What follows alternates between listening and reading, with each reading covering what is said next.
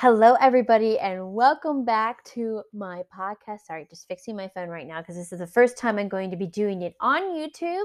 So, if you haven't heard my wonderful podcast called The Anxious Procrastinator, check it out on Spotify and all types of Google Podcasts, and you can get and refresh yourself on some of the episodes and catch up on some of the seasons that I have. This is season two, and I am so excited for you to join me today. So, I wanted to welcome all of you back to my podcast. This is season two.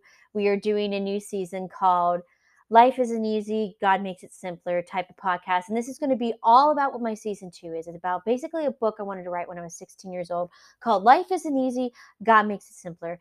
And I was just super excited to do this. And then life happened, crap happened, and I just needed to take a sabbatical for a while and just kind of get my mental health back on track. So, the first and foremost thing that happened that was a huge, huge, huge thing of why I went on a sabbatical for about almost three months was my grandfather had died and passed away in September. Um, it was a very hard time because I was absolutely so close to him. He was my champion. He was my mentor. He helped me out on a lot of sibling issues I had, a lot of things that I was dealing with my past with. And he really helped me get closer to God. And it was just, it was a devastating loss, but it was not something that was shocking to us because it was going to happen. It basically did. And we knew that he was going to pass away. He had colon cancer and basically only had a couple months to live but this was kind of the first biggest loss for me and the first time i've ever went into like a deep painful mourning because i never mourned my grandmother's passing because i had so much peace when she was passing away. I knew it was time for her to go but with my grandpa it was a little bit different because i had more of a closer relationship with him. He helped me to get closer to god. He helped me to really get out of my comfort zone and it was just great to go talk to him about things in my life. So mourning my grandpa was a huge thing that really, really, really made me go and look at my mental health and say, like, you know what? I need to take a break for a while because work was getting hectic. My friendship life was getting hectic. The Bible study I was doing, I was just running all over the place. And I wasn't really focusing on me. I wasn't focusing on who I was or who God was creating me. So I needed to take some time to kind of walk away from the podcast, not stress myself out anymore, and just really focus and rely on God. And God, used my word of the year trust so much this season. Like, I am so excited for this final chapter in my life to be closing. There's so many great things I learned from it. And I can't wait to talk about that. But we're not going to talk about this on the podcast because tonight's episode is all about making peace. And that is my word of the year. You know how many times you look on Instagram and Facebook, and people are like, What's the word of year? What's your word of the year? And everyone just gets like super stressed out about it. They're like, What's my word, God? Like, what am I going to do? Like, if I don't have a word, like, I'm going to lose my mind.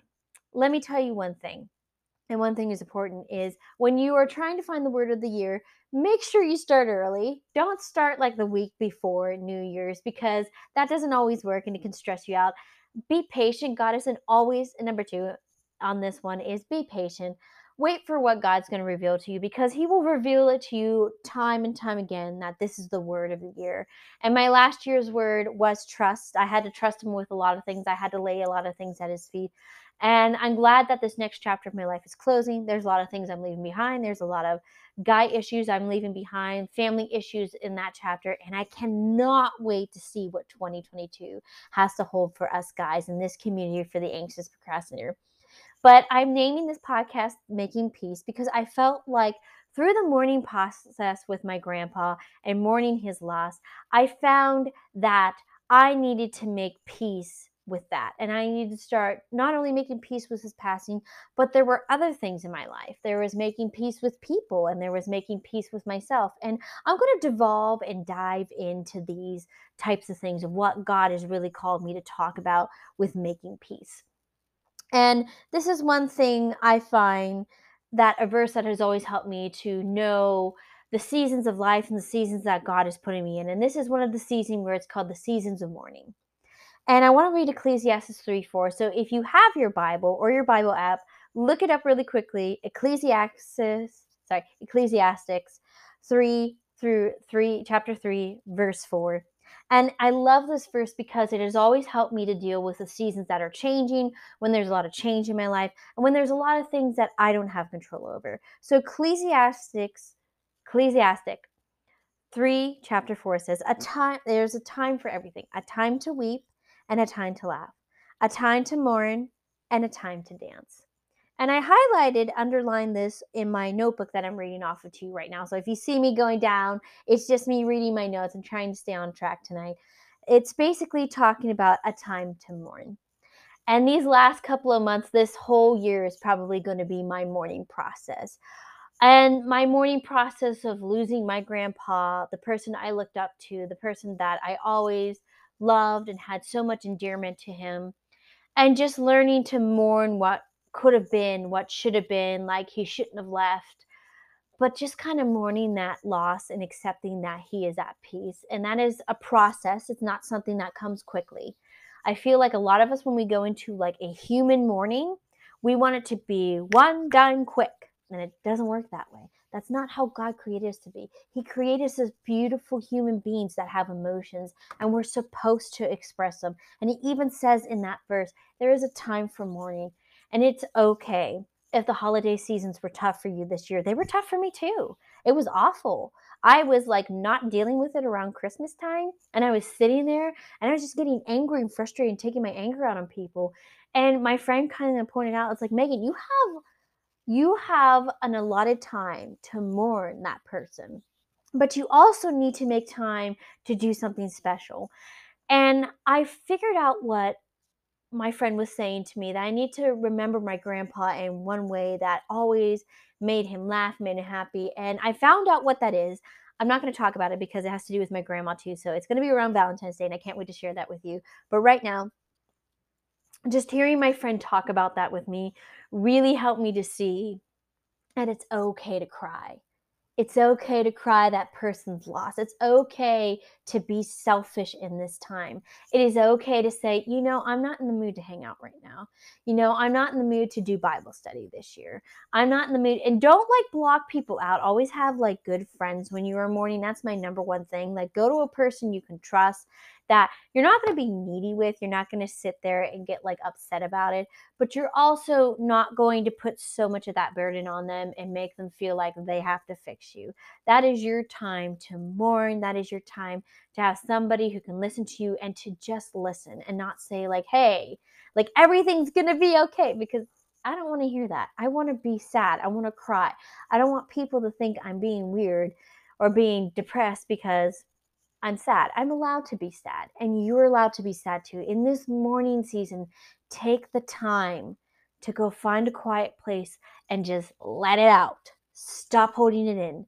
Stop thinking that you have to put this brave face on and make everybody else happy. It's not your job. It's not your job. It's your job to lay this at God's feet and say, I miss that person. I want them here. I wish they were here. I wish they weren't far away. But because mourning is such a process, you need to do a lot of research too with it. You got to understand what you're mourning because there's so there's about seven different stages of mourning. And I knew when I was going in my angry stage and my denial stage and I was knowing when I was going into my depression stage to my acceptance stage. And I think I'm slowly getting there to the acceptance stage, but that is just something I feel a little bit more far off than what needs to be done.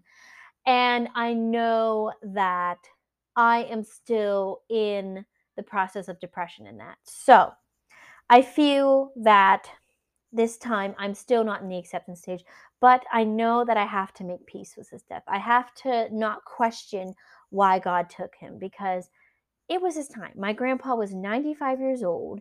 He was sick. He was in pain. He wasn't feeling good, and he wasn't being who he was anymore. I could tell by the time when his week of passing happened that he wasn't going to be around any longer. And that was something I accepted, but it also was a huge, huge denial for me. Like, I can't believe he's gone. But I had to make peace with that. I had to make peace with God and say, you know, I'm angry. I'm mad. Why did you take him away? He didn't deserve to die this way. I wanted him to die peacefully. But that's not how God works. Our stories are all different. And making peace with his passing and making peace with God with that was a big thing I learned about why I need to make peace this season of my life for 2022. So that's the first thing on the list of making peace is making peace with my grandpa's passing and just learning to accept that he is gone and that someday I will see him But right now, I just need to do my mourning process and take care of things and just trust who God is and what His will is for my life. Number two on the list of making peace is making peace with people. There are some unraveled hurts in your life from people. Maybe it was something you were hurt in elementary school by a best friend. Maybe it's a sibling that has bullied you and pushed you to your breaking point and has always picked on you throughout your entire high school years, college years, adult years. Or maybe it's just a friend who sucked the life out of you and took so much of you and just didn't give anything back to you as much as you gave to them. Or it could be a boss who mentally just drained you and caused so much problems with you that you just couldn't do it anymore. Making peace with people is not easy. I'm going to tell you that right now. It has not been easy to me to make peace because I'm the type of person who wants justice. I want people to feel my pain. I want them to know that they hurt me and I don't deserve this. And you guys should feel the pain that I'm going through. But it's like that little saying talking about the poisonous pill. You have a poisonous pill in your hand. And instead of giving that poison pill to that person who hurt you, you're taking it, swallowing it, expecting them to feel the hurt that you're feeling. Guess what? They've moved on from that. They don't care anymore. They don't want to even think about it anymore because they've moved on with their life. But you're still holding on to that and you're still opening those wounds and you're still talking about it. Here's the thing you know when you make peace with something when you don't talk about it anymore when you don't discuss it with people, you don't discuss it with family members, you don't discuss it with friends or talk behind that person's back, you let it go. You don't let it faze you anymore. And if somebody brings up brings up, you just go, I don't want to hear about it anymore. I don't care. That's when you truly, fully know you've made peace with somebody. But what I'm doing to make peace with the people in my life is I got this idea off of one of my mentors from Celebrate Recovery before she and I decided to walk away from it there were certain reasons why God wanted me to walk away from it. It was nothing on their part. It was just time for me to leave. I'll get into that sometime later in one of my podcasts. But the reason she helped me so much on this is helped me to really let it go was to get a book, like a little notebook like this, and write down who hurt you and why they did it. And if it ever comes back into your head, you just grab that notebook, you open it up, and then you read those people's names and you write down what they did to you and you put down i forgive them. And that is something i'm starting to do right now is to start forgiving people but also that's one way if it was something that was really small and it was really something you're not going to be able to do in person with that person is the best way to forgive somebody. If you're not going to be able to say sorry for what you've done by being angry with them or say that you forgive them in person because you physically can't, you don't hang around that person anymore, or that person has caused too much trauma in your life that it's just going to cause more hurt in your life to go and confront them than trying to step back and just letting it go. It's better for you to write it down in a notebook like this and start letting it go. Now, my preference if the person has been hurting me for several years, and this is somebody that's a friend or a family member or even a church, people in churches can cause a lot of mayhem. I'm going to tell you that right now. People in churches can hurt you too. But the biggest thing I always like to do is I write a letter. And in this letter, I call it the burn letter. And what this burn letter is, is my way of making peace. I write down everything, every little thing they did to me, every hurt, every unsaid word, every mean comment, every sarcastic remark, every nitpicking, anything that I felt they did against me. I write it down in the letter I type it out. I fix that letter up and I go to our burn barrel in the back of the house and I read that letter out loud to God. And I say at the top of my lungs, not too loud, because we don't need me to be crazy. I'm already enough crazy. We don't need that. Is I say to God, I let it go. I let it go and I forgive them and I burn the letter. Why? Because one, I don't want to go back to that letter. I don't want to be reminded of what that person did to me and what the things I need to do to let go of them. Two, it's a great way to release it to God because when you burn it, you don't ever see it again. God does, God hears it. God will always, always have that on his heart for you. But those are the two reasons why I do that letter. And three, it helps you to find joy and peace in your life again. When you finally let go of that hurt and you finally write it down and put it in the letter and just cry it out while talking to God about this letter, you are fully accepting that this phase, this hurt in your life, is not going to control you anymore. And that's when you know you finally made peace with somebody. So there's simple ways of doing it, making peace with people. And there's also making peace with people, writing a letter, what I do. And there's also sometimes you're going to have to confront that person. My best thing is I like to write a letter so I can stay focused on what that person has done. Also admitting the the mistakes I have made and also pointing out how I've forgiven them and I have moved on. And confrontation is not a good thing in my family. My family really struggles with this. Like, we all like to talk and talk behind everybody's back, but we don't want to talk personally because that means we have to be wrong. And a lot of times you won't get that opportunity with somebody. You won't.